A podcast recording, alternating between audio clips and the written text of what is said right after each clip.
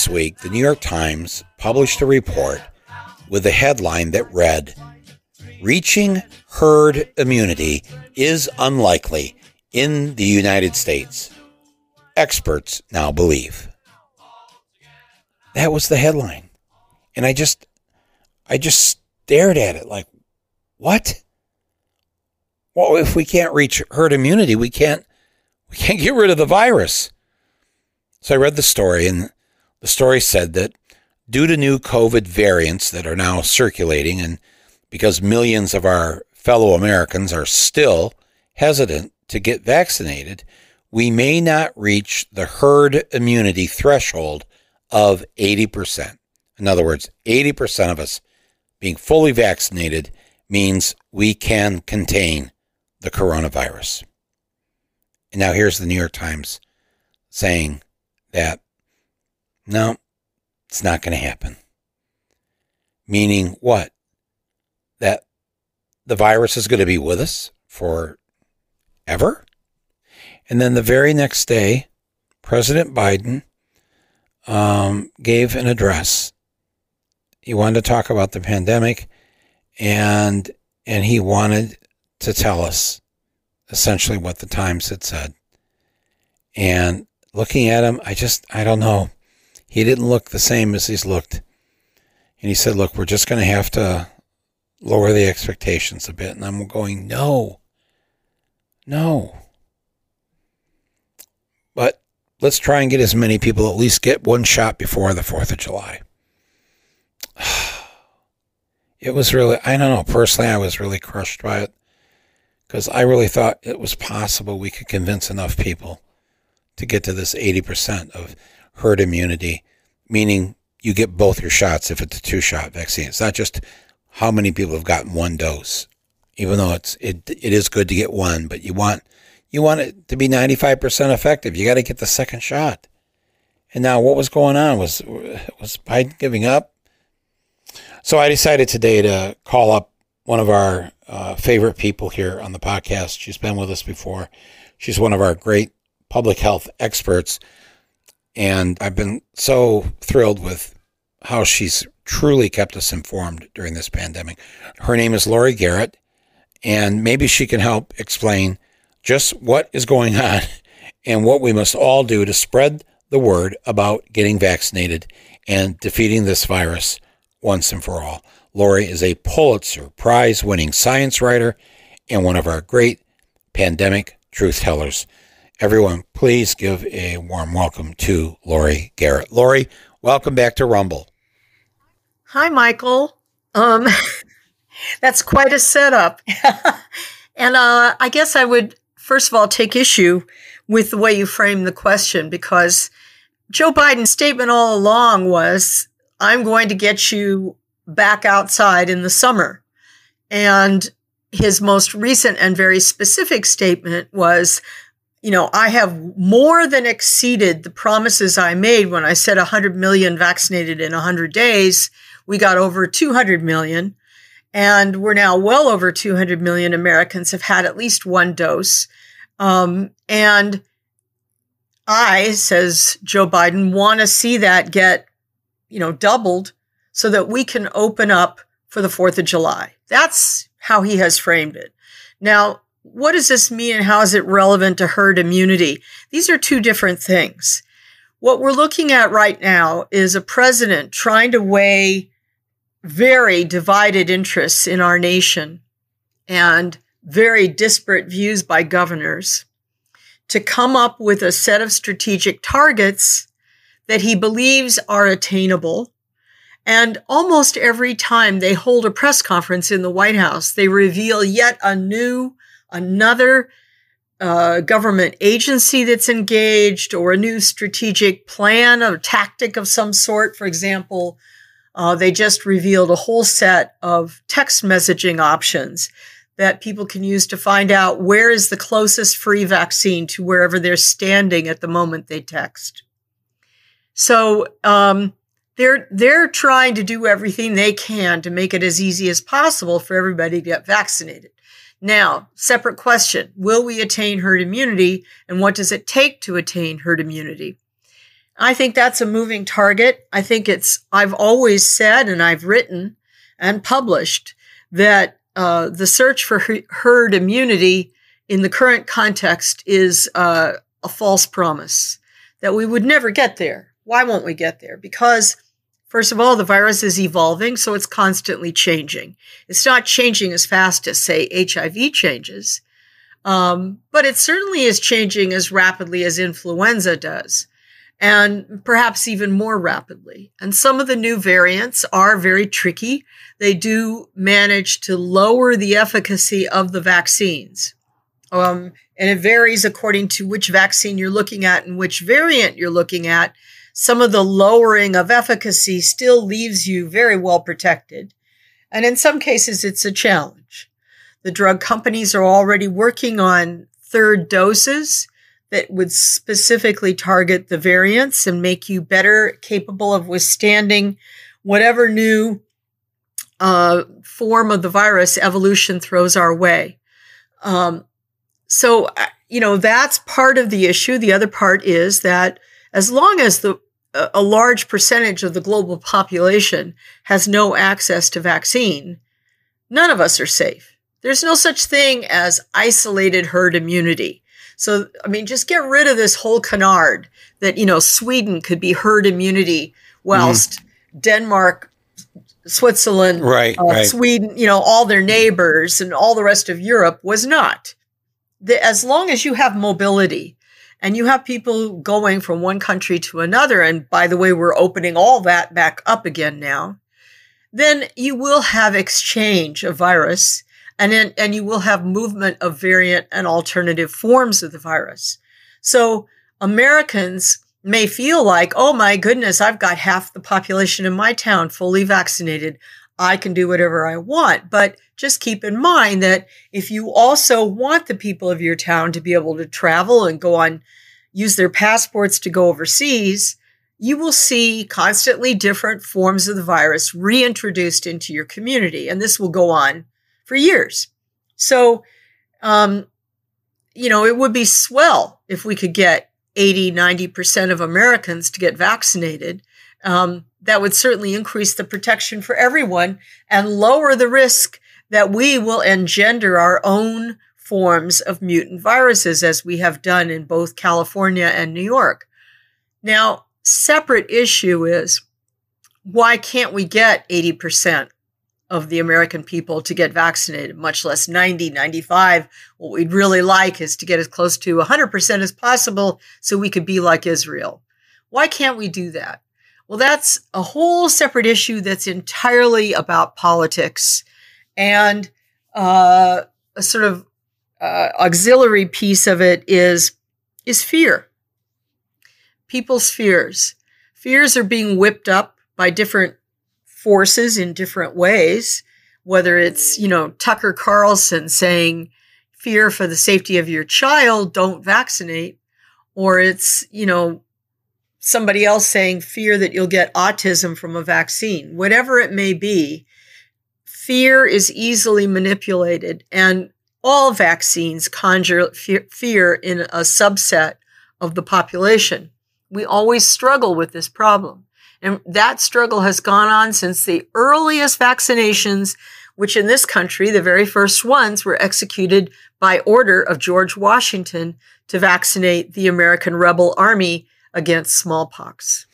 So, do you think I'm asking the wrong question about uh, how do we get to 80% to get to herd immunity? That, that it's just impossible to do that?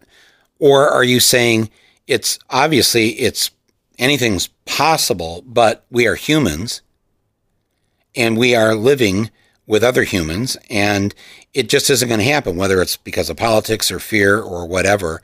And because I know like in the in the small town in Michigan, uh, where I live, uh, people are talking about how how many people now are, are doubly dosed and are fully vaccinated, and and we're we're pushing towards sixty percent, and we're going to get to seventy percent fully vaccinated, as if our herd immunity in our little town is is the thing that's going to do it for us. And your point, if I got it right, is uh, not only is this we forget the we say the word pandemic, we have dropped the adjective global pandemic because it is a global pandemic. Um, you cannot sit and watch the horror of what's going on in India and then try to self satisfy with the, a sentence in your head that says, Thank God we're not in India. Because the point, if I got your point right, is we're on planet Earth, which means we are in India. Well, you're right, Michael. I mean, in part, you understood what I was saying. But I would go a little further. I think, um, you know, way back when this all first started, back last January and February, I was saying to everyone that I was giving this epidemic a 36 month period of hell, uh, followed by the likelihood that we would have this virus in the human population as a permanent feature, just as HIV now is.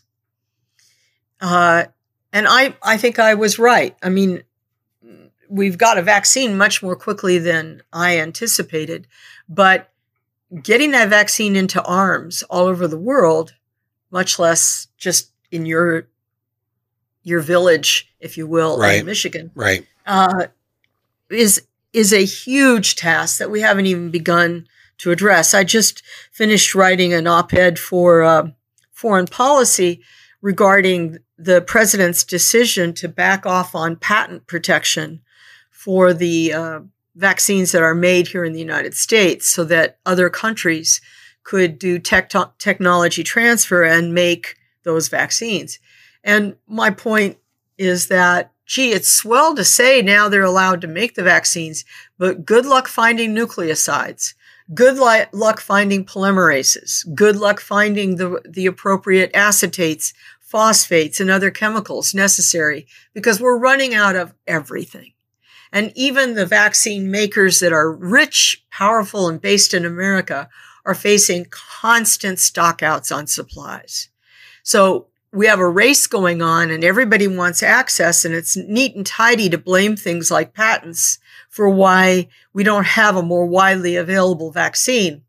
But I mean, just this week, the CEO of the world's largest vaccine maker, which is not an American company, not a European company, it's a company based in India, in Pune, called the Serum Institute.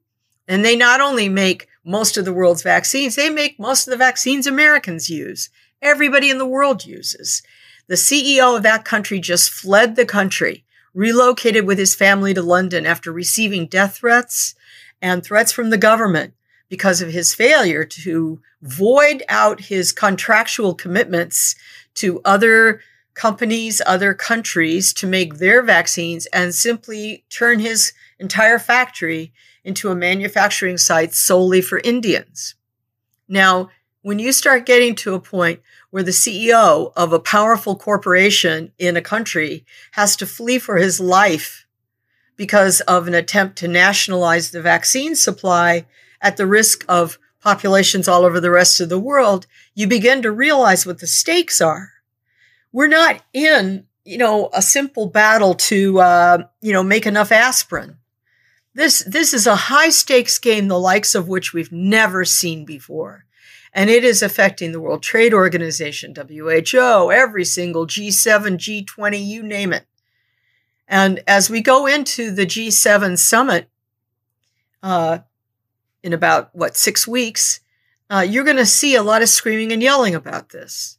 So you, you're you're you're presenting another issue here that I hadn't even thought about, which is that even if we wanted to, uh, say, make sure we have all the vaccines available for everybody, all seven and a half billion people on the planet, that in fact uh, we we don't, the pharmaceutical companies at least, don't have the necessary ingredients and then what does that mean in terms of the booster shots they keep talking about or the other shots we're going to need for the various variants?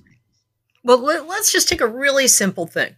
So, if you if you're in the process of making vaccine and you have a little test tube on ice in bucket A mm-hmm. and a little test tube on ice in bucket B, and you need to get what's in test tube A in a given dosed amount into test tube B, you use a thing called a pipette.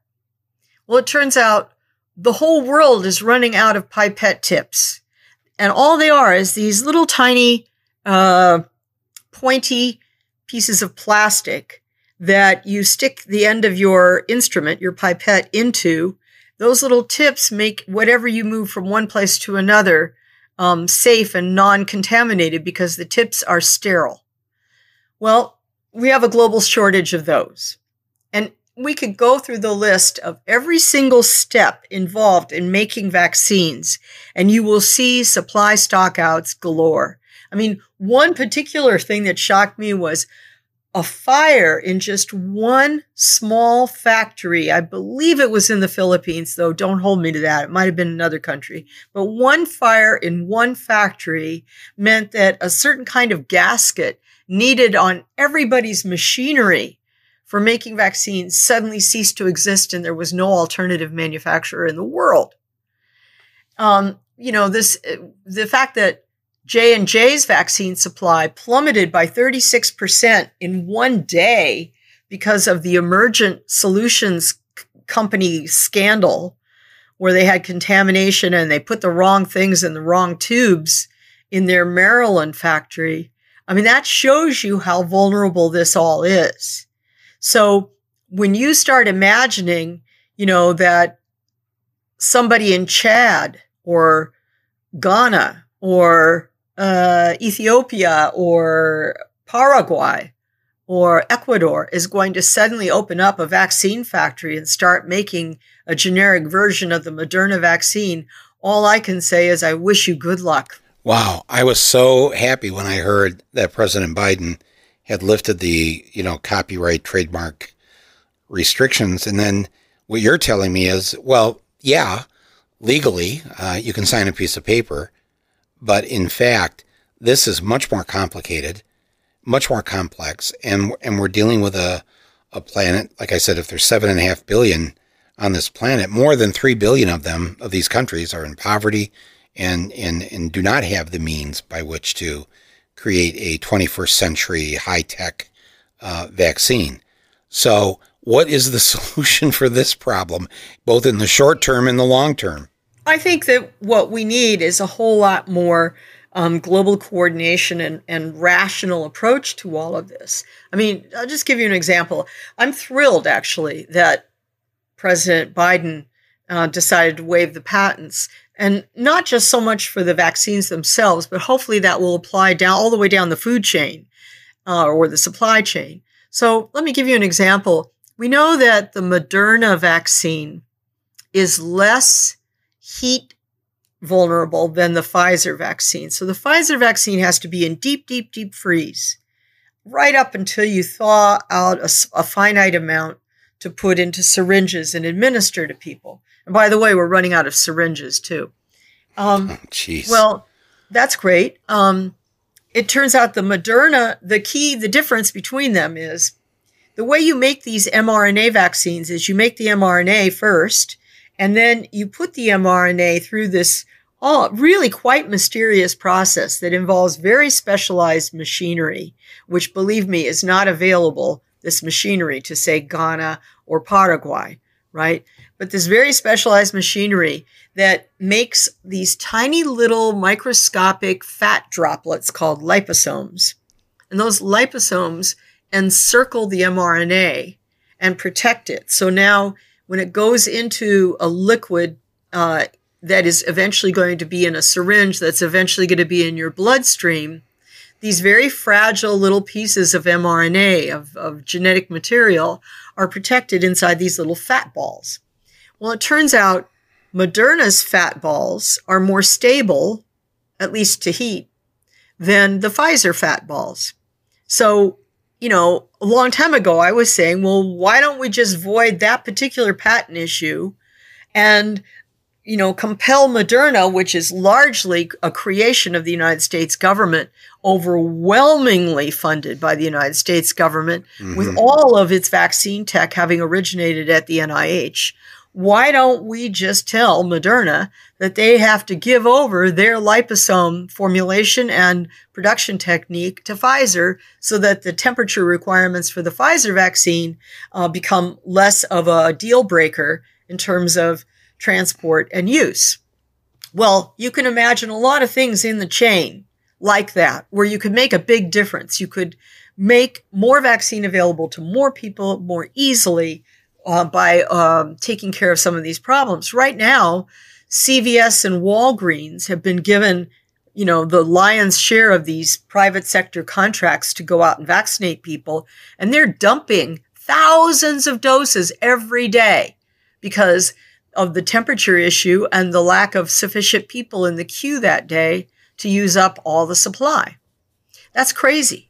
That's Right. nuts. Nuts. I mean, well, right across the border in Mexico, they can't get anybody vaccinated. Right. What the heck is going on here? So, if we want to really make a difference in this, we need a far more rational system of looking at the entire supply chain and delivery chain. Not just, you know, do you have freezers? And do you have electricity for those freezers? And can you be sure that your electrical supply doesn't have power outages? You're not in the middle of Mali. You're someplace where there's a steady electricity supply. Can, can you can you solve those problems? Well, you know, it's much bigger than that. And so we need a, you know, almost like an Uber producer mastermind in charge. And we don't have such a thing. And it runs contrary to the whole way that our capitalist system is constructed, not just in America, but worldwide. So if the profit motive was taken out, and if we were, if if the people running this had the uh, the ethics and the moral ethos of uh, Jonas Salk, who said that his his vaccine for polio uh, would be free and available uh, to anybody, and he would share this knowledge with anybody on Earth, um, and was considered crazy almost at the time that he didn't want to make millions of dollars uh, off it for himself personally. So we don't have that now. We have a different system. Well, M- Michael, let me interrupt you one Yeah. second here. You know, the Russians are not doing it for Sputnik, and the Chinese are not doing it for Sinovac. So it's not just capitalists that are refusing to, you know, te- do technology transfer. It's no, I, nas- we have to put nationalism in the equation as well. Right, and I and plus, I personally I consider both of those countries capitalists. They just uh, call themselves uh, communists or something else, but they're it's a, they both have a form of what I call state capitalism, where they operate by the same crazy thing about not what's best for the people, but what's best for whoever owns the company, whoever's making the money, and now. You know, I have to ask you, and maybe you either have a a solution for this or you don't. But I, but you just laid out um, some significant issues, and also at the same time raising anybody who's listening to this is thinking in their head, okay, wow, I'm glad I know that. Now, what can we do about it? What can we, we the people, and the people listening to this are your maybe I would hope your more active citizens, and would be more than willing to have their voices heard, or at least they will they will call their member of Congress uh, they they will post something online. But what can people do? What can I do to affect a change that clearly needs to happen? We've already left my original question about the herd immunity. Now we're on to this, and this seems even more sad, more frightening that we can't get it together. And and what you're saying is, it it seems like we need a global czar a really smart and caring person who has the ability to make decisions not based on profit, uh, but based on need, and maybe a magic wand uh, in her or his hand. Well, let's let's step back a second and and make it a problem that the average listener can handle. So, one of the ways, the best ways we as Americans can help the rest of the world is if we can just get over our mess as fast as possible and no longer put pressure on all the supply systems so that the rest of the world has access. Well, the best way we can do that is to tell every single friend, neighbor, coworker, everybody you know, get vaccinated Yes. and don't delay. And to not just tell them, but, you know, show them that you feel better about walking freely in the world, about being a citizen of the planet, and about being just someone who enjoys going outside because you have been vaccinated. And I think that what's been missing, you know, in the equation is just the average person convincing the other average person. We need to make it as crazy as it was to buy toilet paper in J- in February of 2020. You know, why the heck did everybody run out to buy toilet paper? What was the big deal? But eventually, everybody felt the pressure from everybody else, and they all went running for toilet paper. If for no other reason than, gee, because all the other crazy people have gone for toilet paper, I won't be able to get any when I need it. So I better go get it before it's all gone. Right. Well, you know, we had that pressure in the beginning of the drive to vaccinate. And folks like you and I, Michael, ran out as fast as possible to get our vaccines. We got frustrated because we weren't at the front of the line, because we couldn't figure out how to get vaccine because of the initial screw ups that went on all over the country in the rollout. Now that's the opposite problem. Now we're dealing with folks who were in a wait and see mode. They want to see if folks like you and I that got it early drop dead or something, grow Right. horns or Right. suddenly break out in weird rashes or have seizures on the floor or whatever. Right. Um, and then once they're satisfied that that isn't happening on a large scale, there's a sort of, well, but what if it's the government imposing rule upon me and they, the government made this stuff so fast, maybe that's got impurities in it. And gosh, I'm just so nervous and so scared. And I don't think people will get who who are in that box will get out of that box because Joe Biden tells them it's okay. They'll get out of that box because their next door neighbor tells them it's okay. Right. Because the teacher that they trust who takes care of their five year old tells them it's okay. right. And their pastor tells them it's okay, and their rabbi and their imam and what have you. And, um, you know, that is now the challenge that each of us has to understand that the reason to get vaccinated, yeah, part of it is to protect yourself, a one person, one protection issue. But the real reason is the you're you are part of a population. And only if a substantial percentage of the population is protected is the whole population protected. And that means you have a duty as a citizen to stop measles by vaccinating your child. And you have a duty as a citizen to stop influenza by getting your vaccine. And you have a duty as a citizen to get your COVID vax. And when they hear that from people they love, trust, work with, play with, live next door to, um, boy, I think can I, just underscore this point you made because I think everybody listening to this needs to understand that you are you are LeBron James to the people that are in your life. They they they trust you. And and yes, it's great that LeBron and everybody is being very public about get get your shot and all that. But I I think you're right. I think when if the pastor says it, if your coworker says it, if your brother or sister are saying to you, "You mean you haven't gotten vaccinated yet?" Come on. No, no it's okay. Nothing's going to happen here. Look at me. I'm walking around. It's okay. You know, uh, yes, Trump was trying to push this really fast so he could get reelected. Well, maybe that ended up being a good thing for us. He didn't get reelected, and we got the vaccine quick. So, you know, I, don't- I think this is just such an important point you're making that each of us have that personal responsibility. Each of us have 5, 10, 50 people in our lives that we could be much more. I mean, I've started doing this. I've just started, you know, just even like in the elevator, I'll just I'll just try to make some nice talk with a, a stranger and and then work it in before the doors open. Hey, you, you you're you're vaccinated, right? Or have you got vaccinated yet? No, you should do it. No, no, no, no. There's no lines anymore. It's like literally walk into the Javits Center. just walk in, you know, and it's it nobody's gotten mad at me and I try to approach it not in a shaming way, but you know, in a kind of come on, dude, let's do this.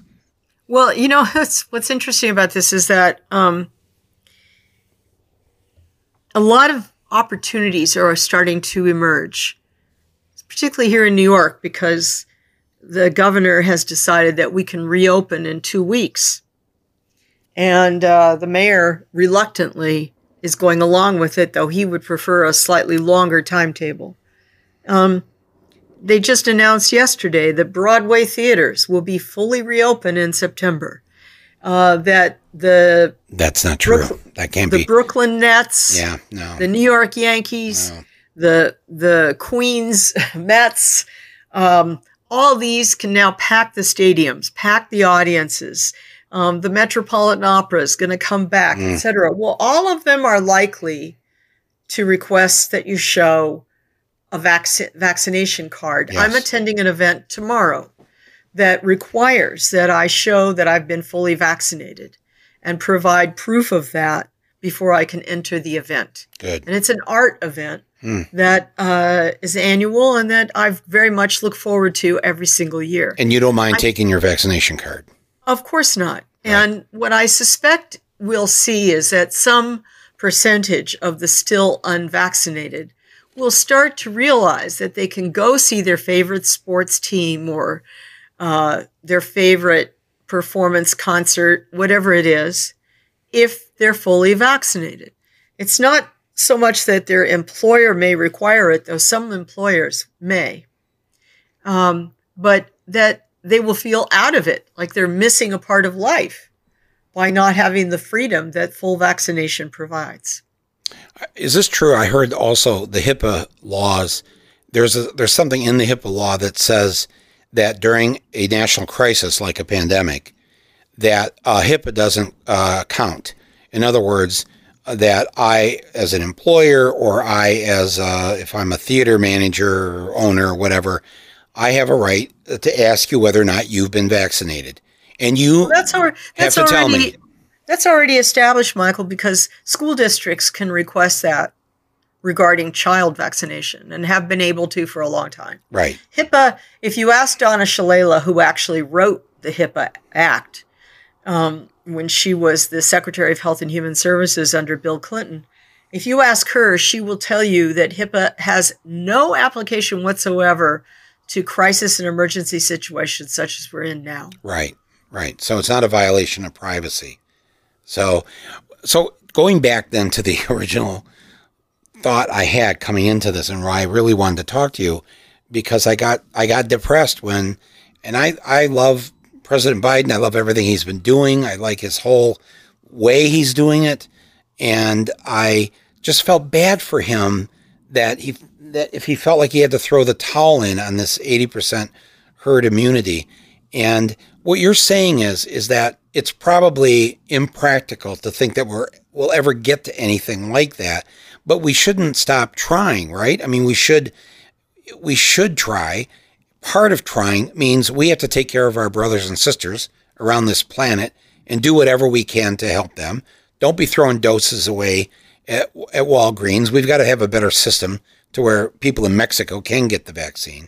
But but or are you saying to me I need to take a chill pill here on this herd immunity thing and just recognize I live in a particular country where a certain percentage of the population believes it's a hoax, will never change their mind, and therefore we're just going to have to live with this like we do the common cold or the flu forever.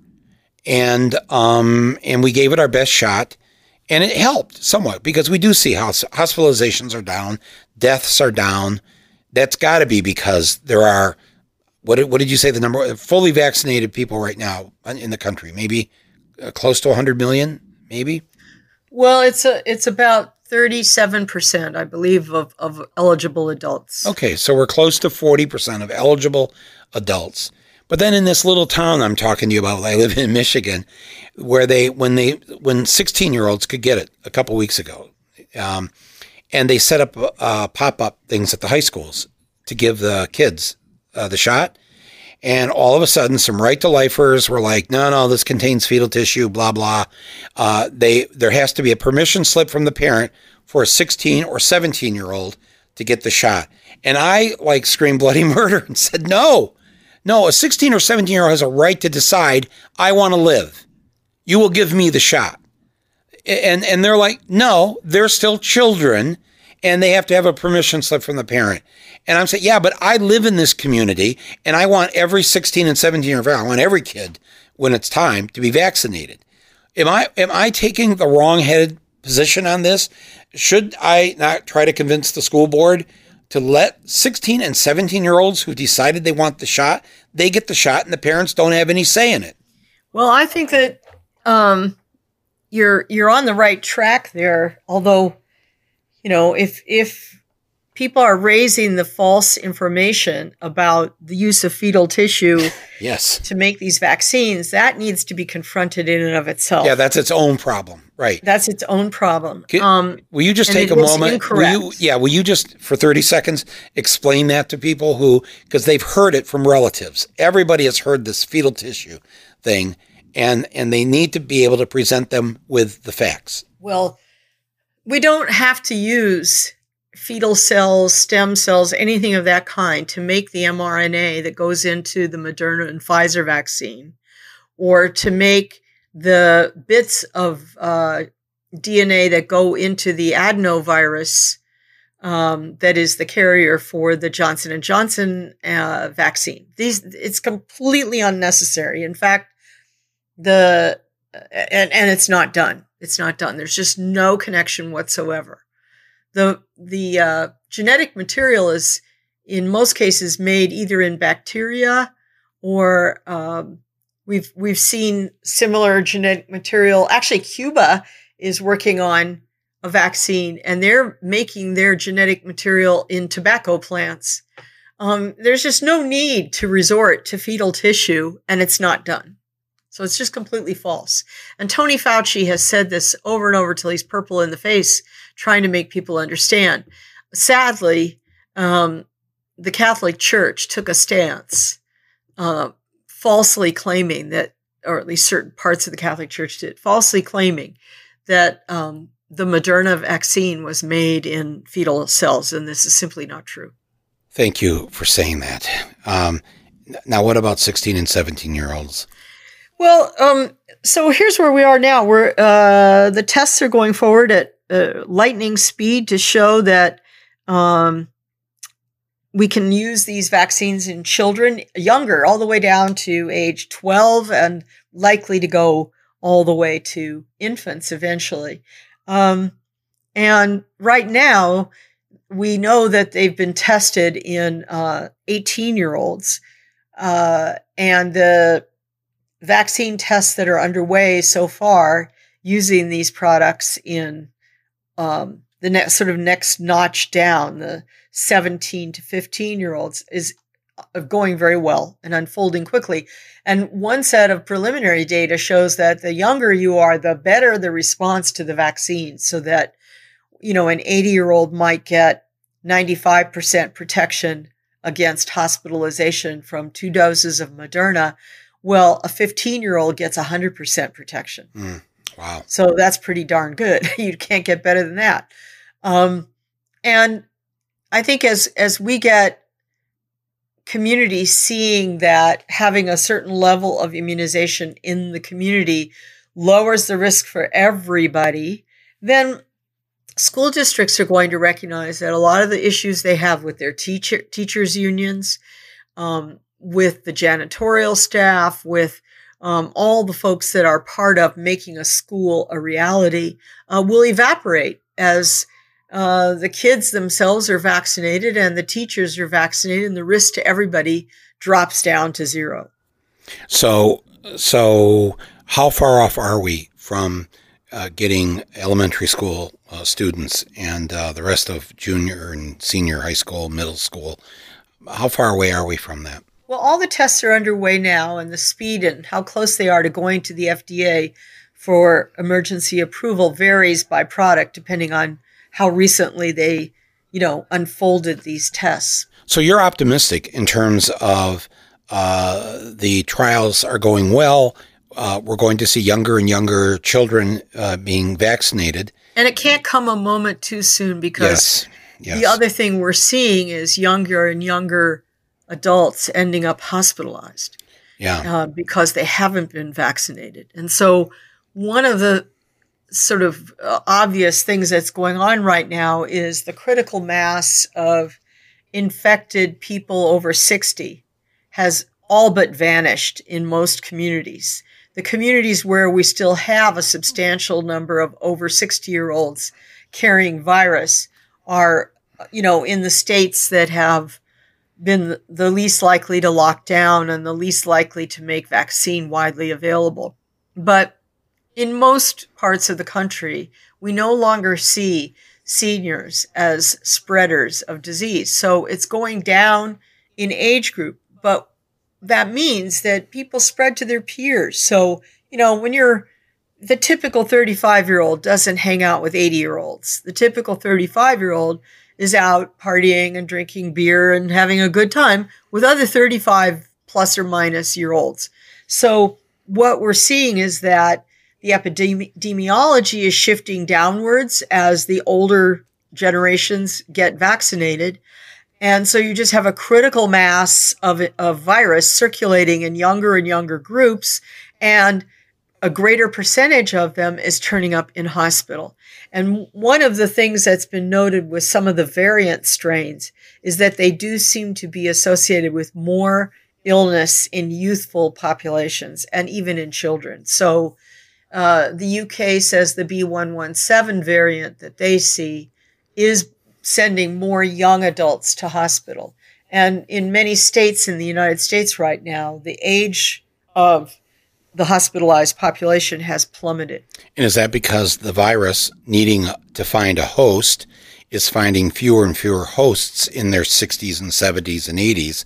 So it's looking for someone who's not protected, somebody who's not vaccinated. And it probably also means that the super spreader events that were occurring among older adults have ceased because they are vaccinated. Right. So, you know, the kind of thing that was a nursing home explosion, those Yeah. events are no longer the super spreader events. The super spreader events are all too often associated with drinking.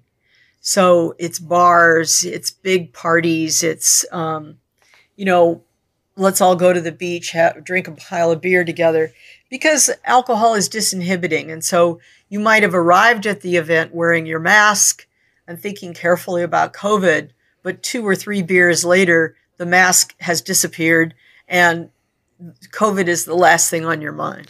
So, so if we do these things and if we encourage the people we know in our lives to get vaccinated, um, I assume we should still indoors wear masks, uh, especially if you're not vaccinated yet. But um, I guess I, if we're if we're vaccinated, do we need to wear a mask indoors? Still, is it generally just for safety? Why not? I see President Biden. He even got asked this: Why are you still wearing a mask? You're vaccinated, and he said, "Because I've always believed in an abundance of caution." I love that term. And So, and I thought, hmm, well, maybe even though I'm vaccinated, when I am outdoors, uh, uh, if I'm in anywhere, if I'm on a crowded sidewalk or whatever, I'm going to wear that mask. Is that crazy, or should we still be doing that? My personal choice, and this is nothing more than that, but my personal choice is if I am outdoors in a setting where there's no one within six to 10 feet of me and I'm out getting exercise, walking around in an open park area, something like that, I can remove my mask because I'm fully vaccinated. I'm Right. unlikely to be transmitting in an outdoor setting. Transmission is low outdoors to begin with. But if I am going on the subway, if I am walking down a crowded street, uh, if I'm going inside of a public building, you bet I have my mask on. Why do I have my mask on? Well, there's two reasons. First of all, I feel a duty to be sure that I am not a carrier who can bring virus to others. So, um, you know, we do see some studies, uh, preliminary, but they exist, that show that the virus can colonize in the nose of someone who may be partially vaccinated. So you don't know what level of immunity you personally have. You just know what the statistical range of levels of immunity is for your particular vaccine, but you don't know how that applies to you personally. It's possible that I could carry virus in my nose, that it would have no effect on my health, but that just by exhaling, I could pass it to others. Mm. So I feel a, a responsibility, even though that may be a very, very, very remote possibility. I feel a responsibility to wear a mask to protect people from that that possibility, that option, what have you. The other is um, just from the point of view of myself and my protection. There are variants circulating out there, and I really would hate to find out that I'm one of those, you know, people who has been fully vaccinated, but my immune system can't tackle a particular variant strain that ha- I happen to come in contact with on the subway. So I wear a mask. Hmm. Yeah, so an abundance of caution is not a bad thing. No. Right. And what what the heck is the problem with wearing a mask? We're, I mean, we're I, all kind of used to it by now. Yeah, if we're not used to it by now, I give up. Right. Right. So so if we did these things, if we get our friends and neighbors and churchgoers and everybody vaccinated, if we still are take precautions to occasionally, sometimes, especially around other people, wear a mask. Um, if we do these things, why can't we get to 80, 85, 90%? Why, why can't, set aside the politics, set aside that. Let, let's say Donald Trump buys a half hour of TV and says to MAGA Nation, look, I got vaccinated. You know, this could just be a, a crock of shit. I don't know, but I'm vaccinated. You should be too. And, and all of a sudden, boom, there's a big increase. And now, now we're at 80, 85%. Uh, and the last 15% are people who are just, at least I'll say, just out of respect for them, legitimately afraid, even when they don't need to be but I understand. I have compassion for them and their their fears. Um, nonetheless, we're at 80 or 85 percent. Why can't we get there? If we did these things you suggested, if we did that, and, I, and realizing that that doesn't just make us safe. If if Mexico isn't safe, if South America isn't safe, if India isn't safe, we have to take care of everybody. We have to be part of that process. But if we did that, is that my asking for too many ifs here?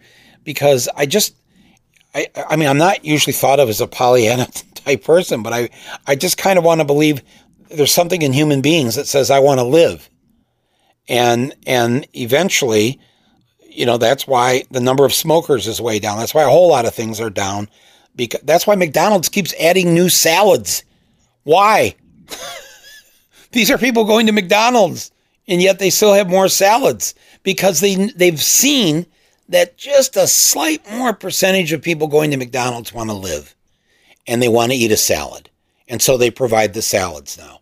Why can't why just I mean I'm okay you won't hurt my feelings if you say I'm just if I, am I'm, I'm just uh, dreaming here and that's never going to happen. So Mike, focus your attention on some other problem like universal daycare or, you know, whatever. Just this isn't going to happen. The COVID situation is going to be a permanent part of the human landscape for generations to come. We won't eradicate this virus. It won't disappear from the planet, in large part because uh, uh, not only is it infectious to human beings, but it's infectious to a really long list of animal species. So, unlike smallpox, for example, which we have eradicated, smallpox only infected humans. There is no other animal on earth that gets smallpox. As a result, if we just vaccinated all humans, the virus had no host and it disappeared.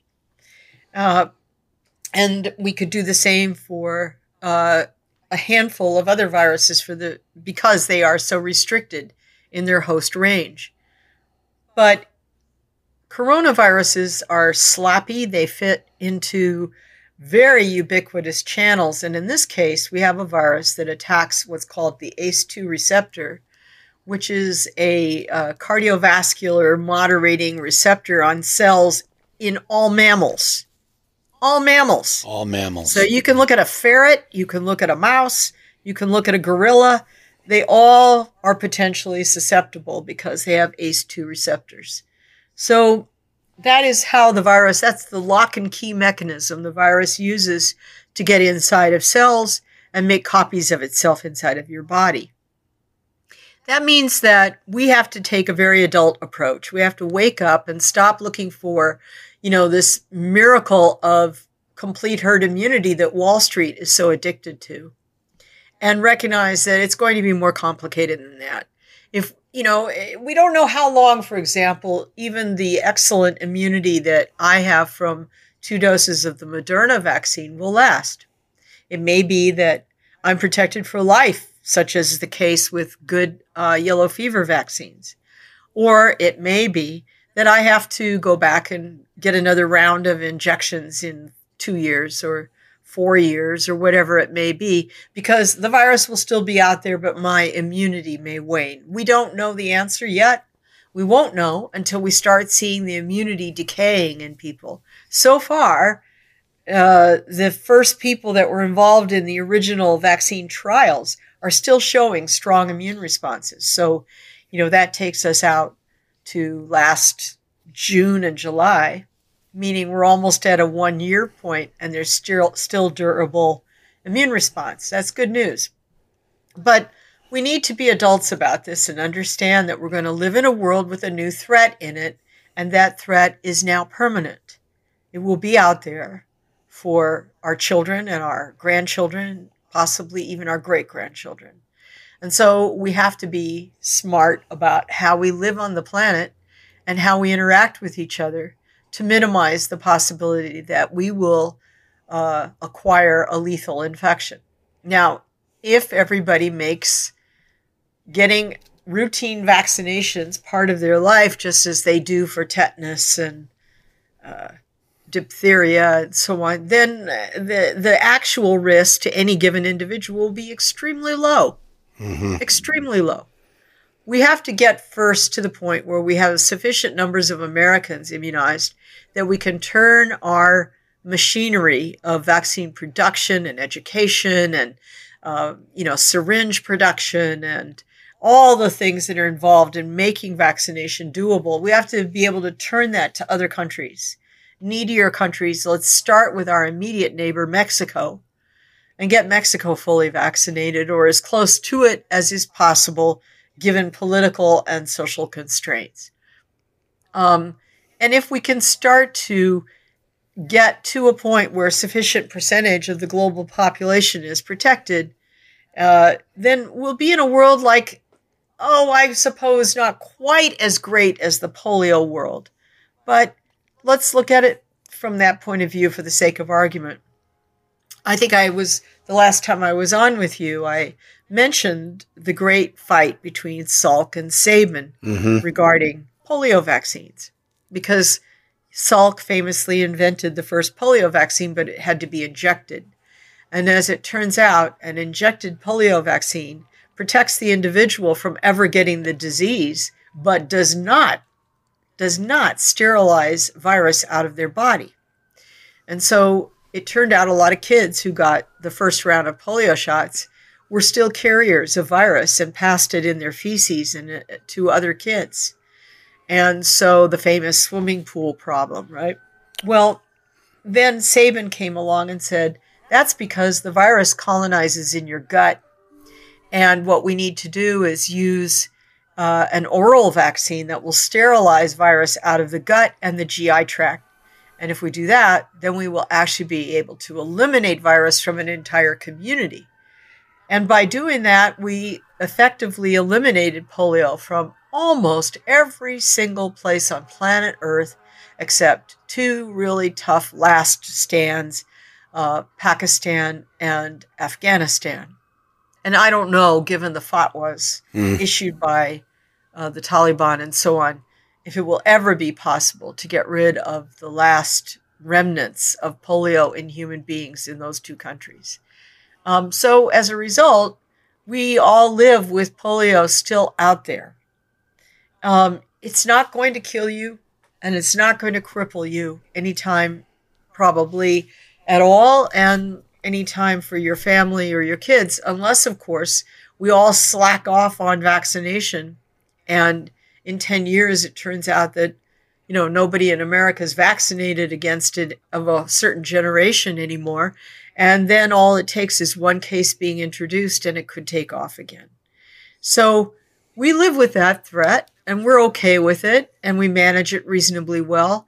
I think it's conceivable that in a few years we could obtain, attain something not quite that level, not to the point where it's only in two countries, but where a very small percentage of the global population are carriers and the rest of us are amply protected and we're able to coexist with the virus. So don't give up.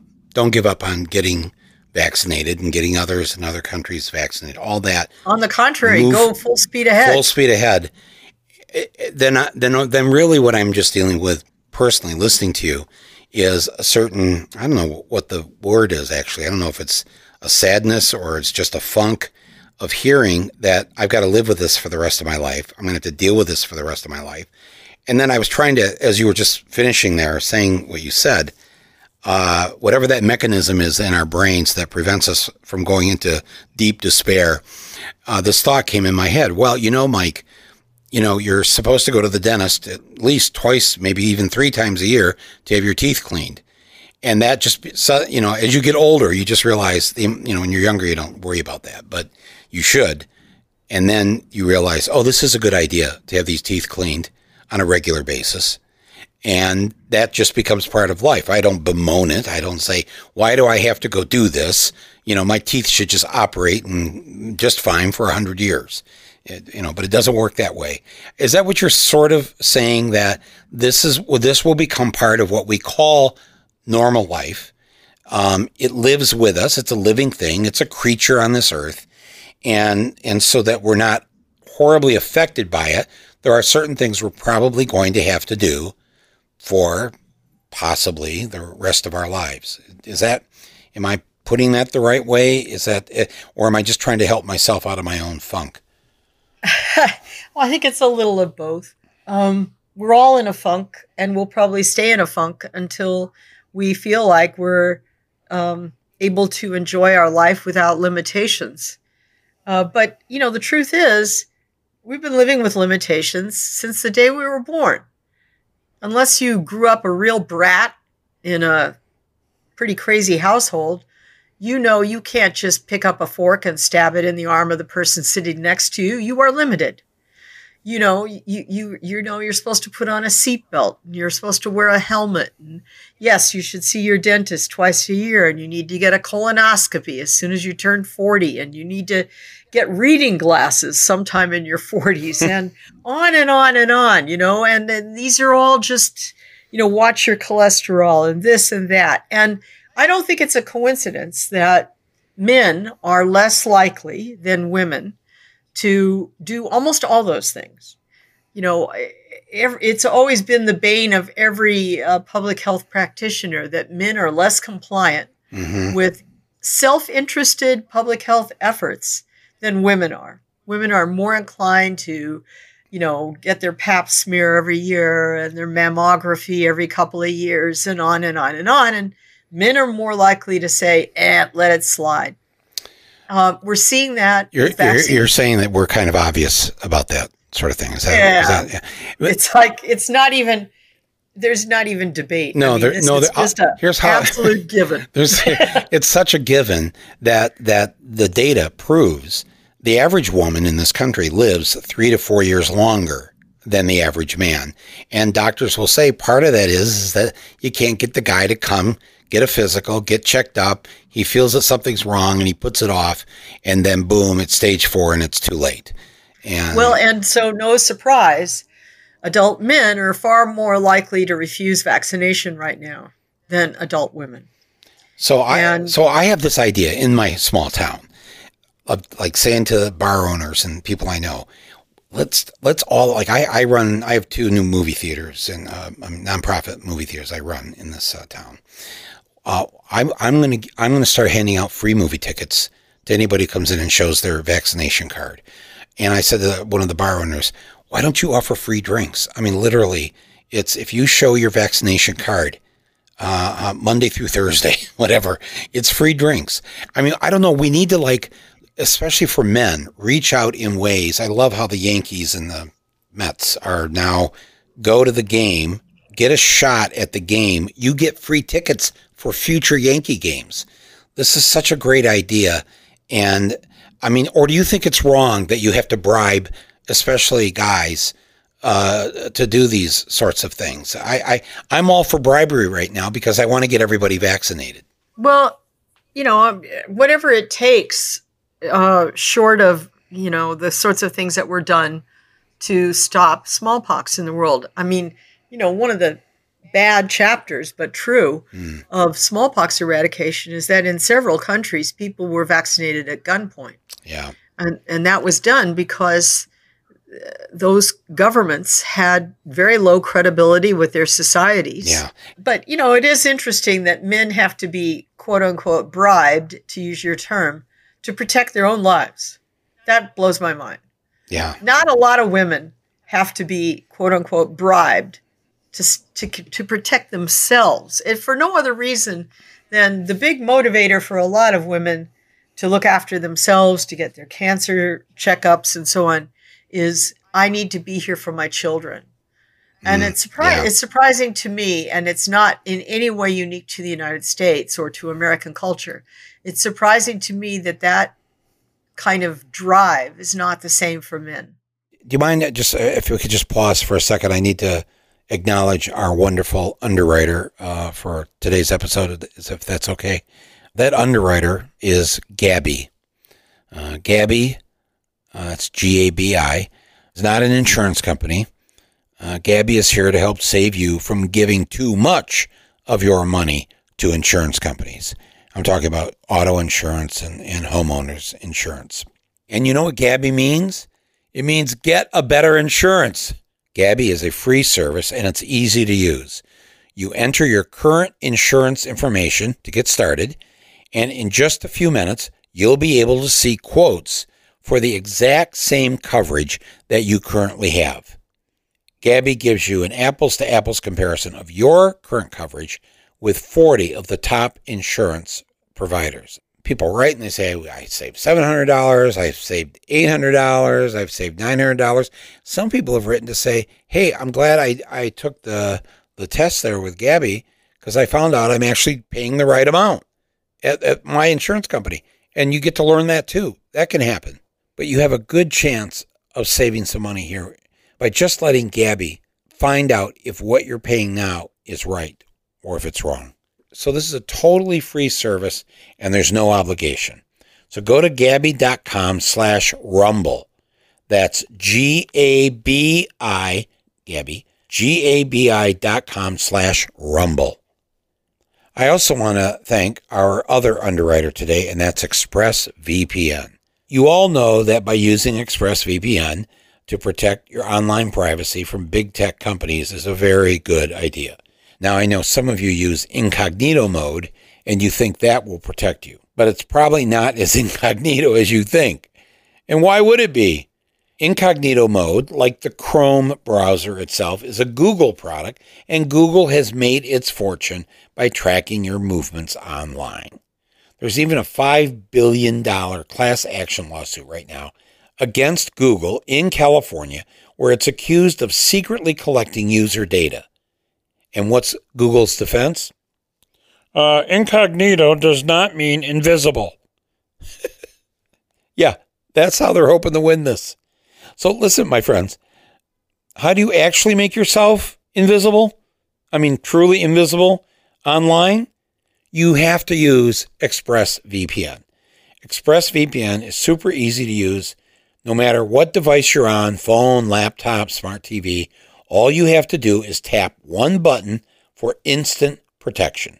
So visit expressvpn.com slash rumble and get three extra months for free. That's express, E-X-P-R-E-S-S, V-P-N, expressvpn.com slash rumble. They're good people. They support my voice and they support this podcast.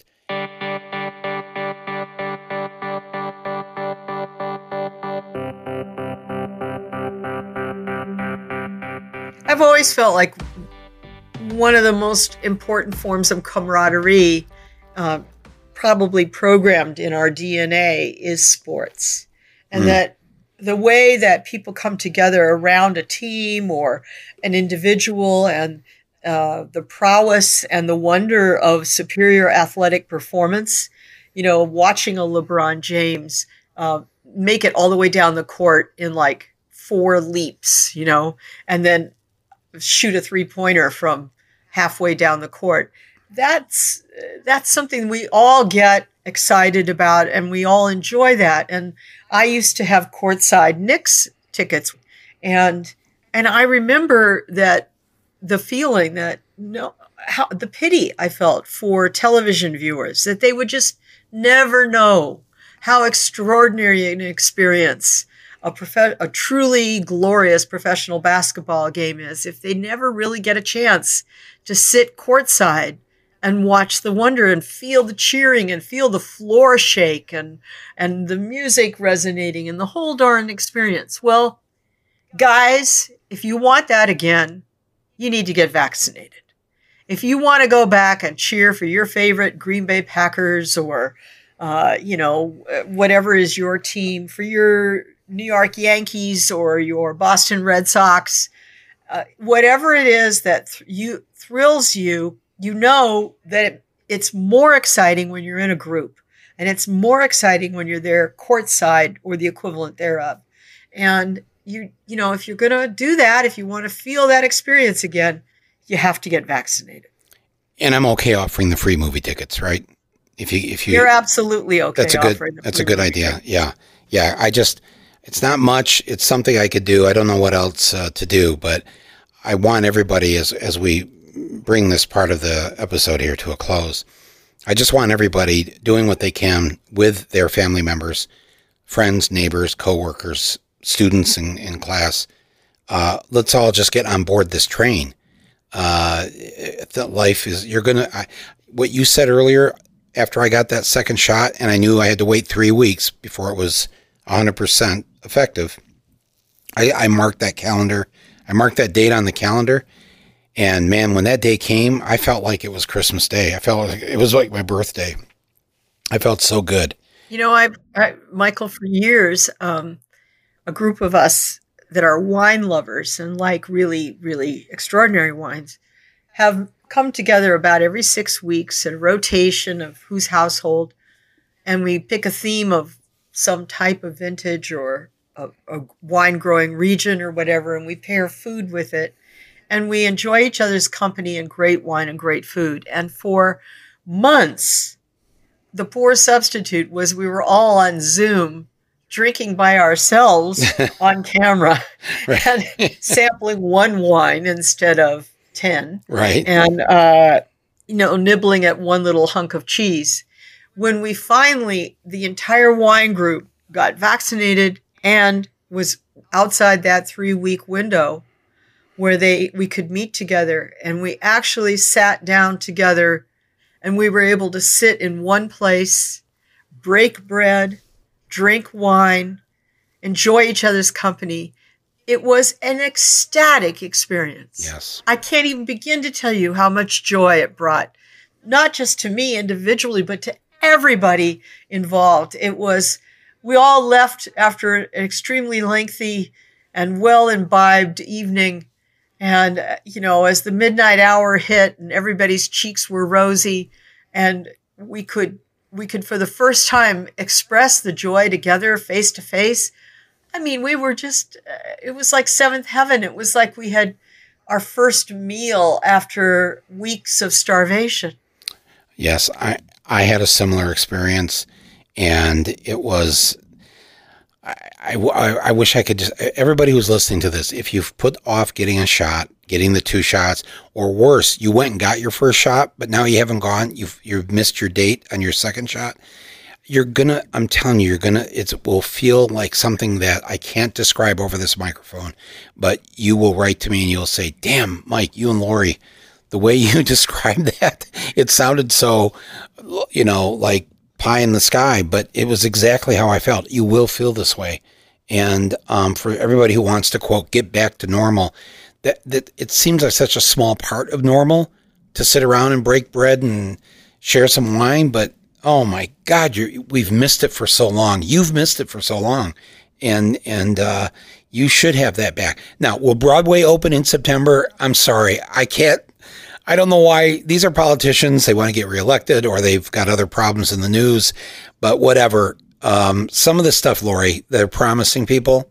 I don't want to get people's expectations up so high. Like they think we're going to pack ourselves like sardines in a few months in a Broadway theater. I just, I don't, I don't know. I, is that wrong to hold that out? Things like that? I don't well, know. on the other hand, uh, you know, I'm I'm a avid Brooklyn Academy of Music BAM yeah uh, aficionado and donor, and I go to everything I possibly fit in my schedule. Well, of course, there's been nothing to fit in my schedule for months, and BAM's first actual in-person event was uh, at a ice skating rink in a Brooklyn park, and it was a a group of really avant-garde ice dancers who came down from Quebec.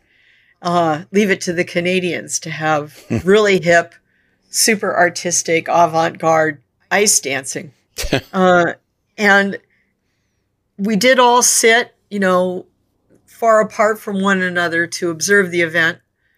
But it was just so joyous to actually have live performance again yeah. with a fellow audience. Yeah. And at one point, an individual did a triple axel in Olympic level yeah. triple axel. And to be in a group, I'm getting goosebumps just remembering this right now. Mm-hmm. To be in a group where I could audibly hear everybody else go at the same time as I did, Mm. a whole outdoors group going In the middle of Brooklyn, in the middle of Brooklyn. entertained by Canadians. Thank God for the Canadians. You know, I think we are better off as a people that they are next door. And if they were to somehow break off and float over to become part of Scandinavia or something, we would be the worse off for it. I, I just wanted to throw that in there to the Canadian listeners. Thank you. You're going to start forcing me to sing uh, Blame Canada. Oh man, Laurie Garrett. Um, wow. Um, well, we have not achieved herd immunity during this uh, uh, episode as I had uh, intended, but um, you've really cleared up a lot of things, and you've and you've made the medicine go down a bit easier. Understanding that these are the facts we have to face. We're adults. Um, we're not stupid and and we can do the best we can and we can make it better and we shouldn't slow down just it's not about 70 and i think the woman who runs the cdc uh, walensky i saw her say this uh, this morning uh, we're not saying slow down she said just what you said full speed ahead uh, 70% we're just trying to say hey if we can get to july 4th everybody's got one shot by then or 70% do great. We'll take it and we'll move on. Move forward in other words not move on as in well we'll just forget about getting past that. She said no we want to get far past that. But i think like you said and i think the most important thing you've said here in this episode is that really is on us. This isn't on our senator or our congressman or congresswoman this is on each of us to get the people in our lives vaccinated and for us to continue to show some respect for ourselves and others by you know keeping the mask on for some time, a bit longer. Just you know, it's it's uh, not killing us. Um, if we do these few things, maybe we'll we'll be in better shape. But but I don't want it lost what you've said about um, how complex it is and how things could go off the tracks very easily with the production of these vaccines for possibly new vaccines or boosters or whatever we're going to need in the future, that we have to be on high alert, uh, all hands on deck, um, and and we have to care about our fellow human beings and animals uh, that are part of this earth. So that's a that's a big job. That's a big big job. Um, but you don't sound depressed or pessimistic. Uh, and Let, let, let me let me give you one Yeah. last yes, takeaway. please. You and I are old enough that when we were children, people smoked cigarettes in the movie theater, and we would try to watch the movie through the smoke. Through the smoke, right? you and I are old enough that people could light up a cigarette in the elevator. That's right. And if you said something like, Could you please not smoke? I'm not a smoker. They, they could say all sorts of invectives against you and uh, threaten you. right. And you had no right to make such a None. request. Um, today, we live in a world where that has flipped entirely, where the individual who smokes and exposes other people to that cigarette smoke is disdained by society at large, is likely to uh, face the possibility of some penalty or fine in their community for doing so, and where it's generally understood that cigarettes are a risk and a danger not only to the smoking individual, but to the community around that individual. And one of the things that made that huge switch in our perspective about do we have a libertarian right to smoke versus the risk that I'm imposing on others around me. Um, one of the things that contributed to that was education about tobacco risk in elementary schools and all those kids who went home and said, Daddy, I wish you would stop smoking. hmm Mommy, I don't want you to die of cancer. Please stop smoking. And recognition by the parent in those equations. Well, I might not be quit just because my kid said that, but I probably shouldn't smoke at the kid and ha- force the kid to be exposed to my fumes, Mm. my cigarette Right. toxicity. Um, you can go down a long list of things, public health interventions, where our, our entire perspective has changed dramatically uh, to the point where if you see somebody not wearing their seatbelt in a vehicle, there's a you know a, a sense of alarm. You can't even get in an Uber vehicle and not put your seatbelt on, or the driver's likely to say something to you.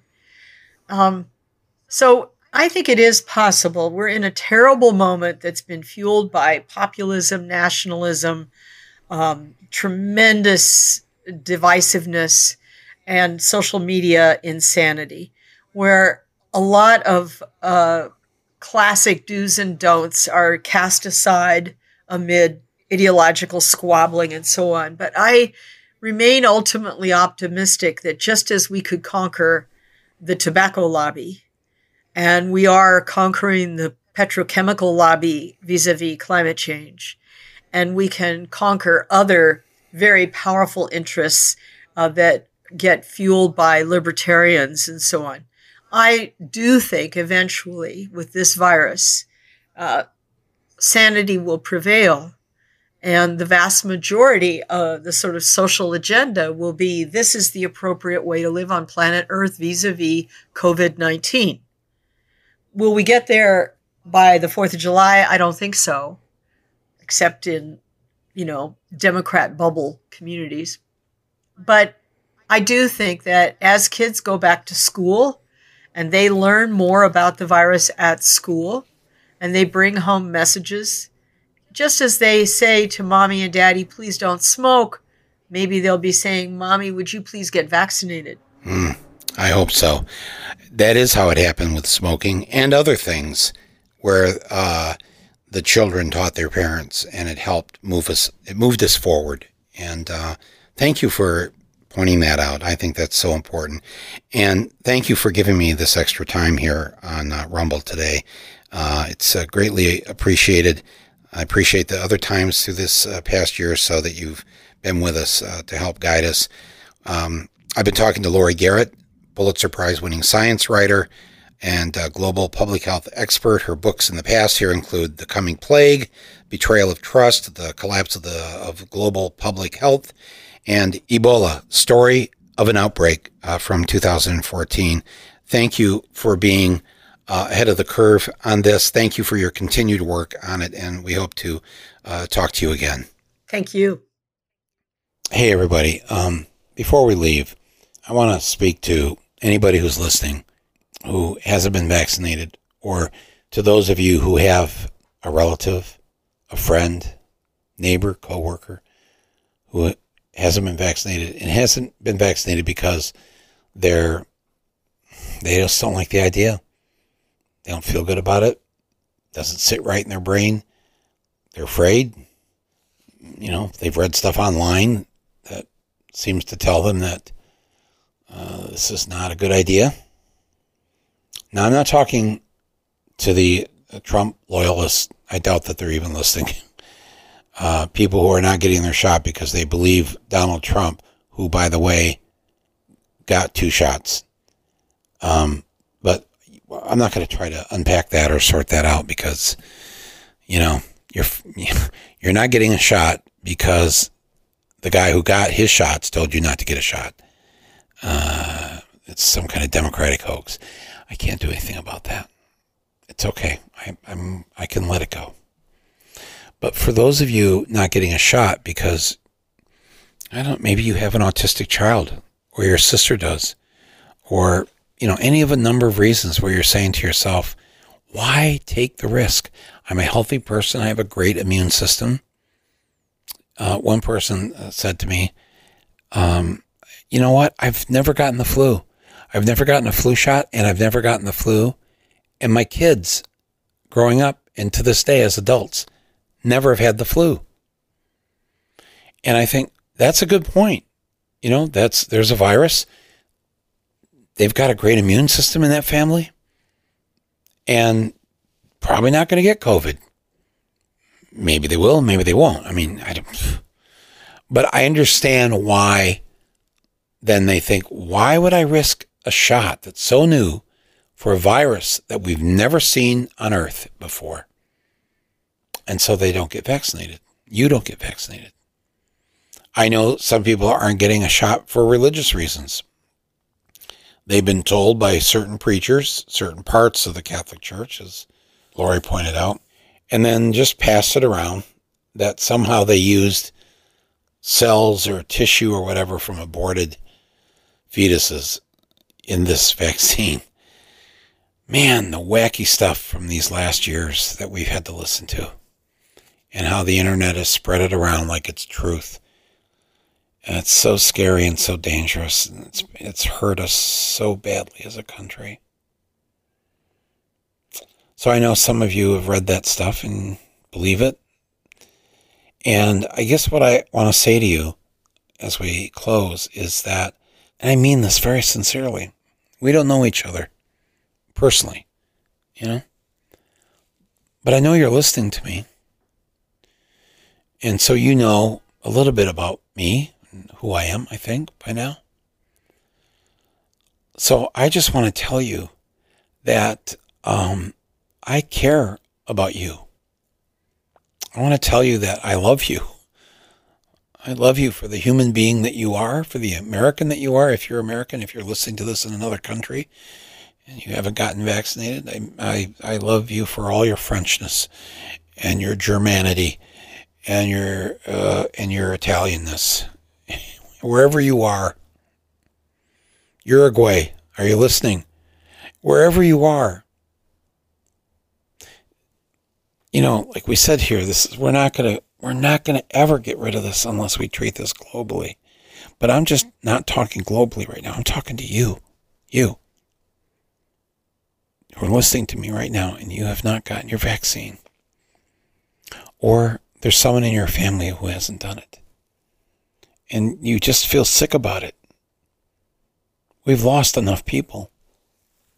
That report this past week from the University of Washington that it's not 500 or 600,000 who've died in the US. It's almost a million. The real number, the real number is almost a million. Do we want to see another million die? For what? What are you dying for? Why do you want to take the stand? Well, because you're saying to yourself, because I don't want to die from the vaccine. You're not going to die from the vaccine.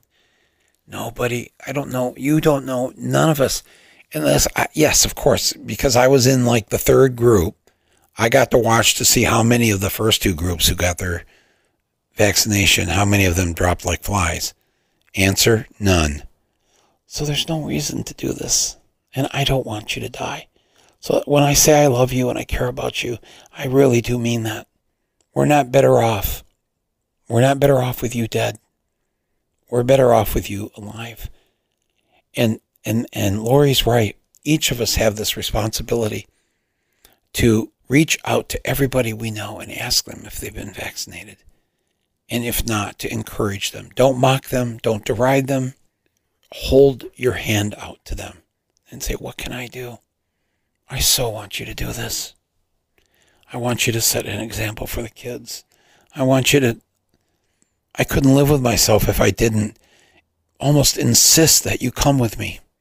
You don't need an appointment anymore. You can walk into any of these drugstores, any of these centers, even your own doctor. The last person I talked to this week who got vaccinated, they just went to their doctor, got the shot. I don't know what else to do. I mean, it's it's um you know, I I am going to think of some things I can do in this in the small town in Michigan where I where I am uh, to help encourage people to get vaccinated. I, I I will I am going to do something. I'm going to offer something uh, as my show of gratitude that they went and got vaccinated. So, but I really I couldn't live with myself if I didn't keep insisting to everybody to do what they can to convince others to get vaccinated, or if you haven't been vaccinated, to do it yourself. And if you are a Trump supporter and that's why you're doing it, come on, man. I don't want you to die. I'm not sitting here, oh, yeah, oh, yeah, yeah, let this just let all the Trump supporters die off from this. No. First of all, no, you can't die on me.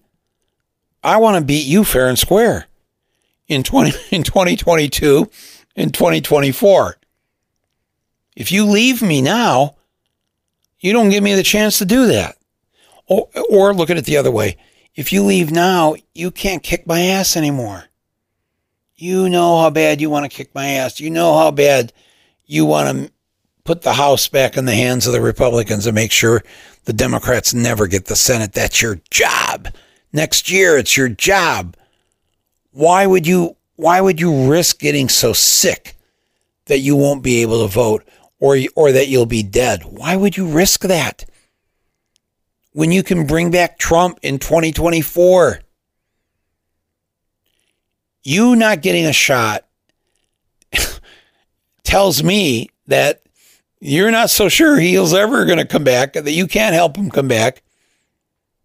So if you do die, no biggie. Come on, man. Stay alive. We're Americans.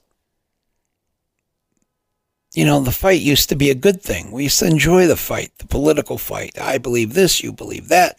Let's take it to the people and see what they say. I know. We live in a different time now. But for all the rest of you who aren't not getting the shot because you're afraid, man, if you could just, if I could just kind of virtually reach out right now through however you're listening to this on whatever device or whether it's your earbuds or your um, your computer if i could just reach out right now and hold your hand and say come with me. Come on let's go. Most places are all they're all walk in now. Let's just walk in.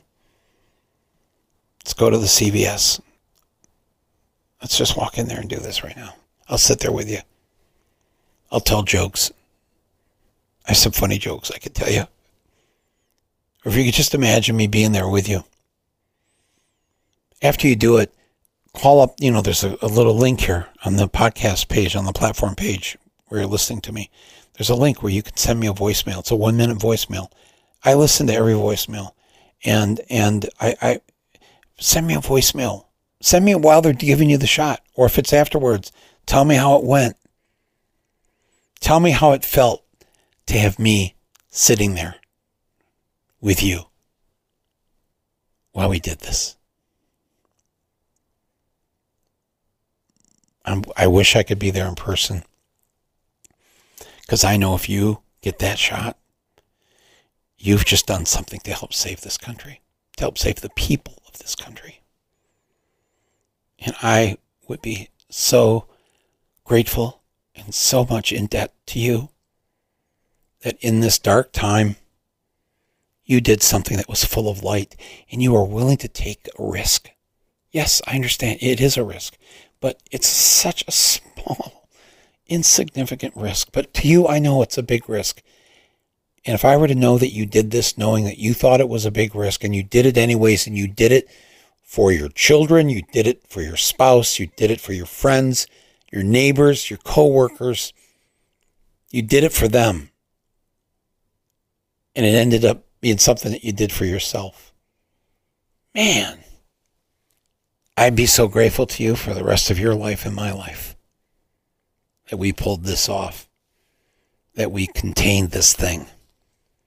Nobody else had to die because you took that risk. You went against even what you felt was your better judgment. And you took my word for it. And you took the doctor's word and the scientist's word. You took our new president's word. You can you've seen him now. This guy, Biden, Uncle Joe, he's not doing anything trying to get he's not trying to get reelected at all. If anything, all the things he seems to be doing could be leading to somebody who isn't uh, may not be reelected. He doesn't care about that. He just wants you to live. He wants me to live. He has he has this kind of corny belief in we as Americans can pull this off. Well, let's not believe that it's so corny. Let's believe that that is who we are and that is what we can do. And I want you to come back and join us as a fellow American. We are a large, diverse, noisy, cranky people. And it's amazing we've lasted this long. Democracies historically don't last this long. So far, we've pulled it off. Barely. And we haven't pulled it off hardly for any period of time when you think about how many women, black Americans, and others couldn't vote, couldn't participate, Native Americans, Muslims, eh, just go down the list. The backstory here isn't too good. But here we are. And if we ever do want to actualize the so called dream, then we all have to be alive to make it happen. I just wanted to close by saying that. And I wanted to encourage you to make that New York Times headline not be true and to put put the put the sparkle back in President Biden's eye where he, he's he's he's living now as if the herd immunity and this isn't going to happen and we're not going to really get enough people vaccinated. Let's prove him wrong. Let's whoever told him this, let's prove them wrong. Let's all get our shots. Come on. I'm with you. This is Michael Moore. This is Rumble. Yeah, yeah, sail the ship. Uh-huh, chop the tree. Skip the rope. Yeah, look at me. Oh, yeah.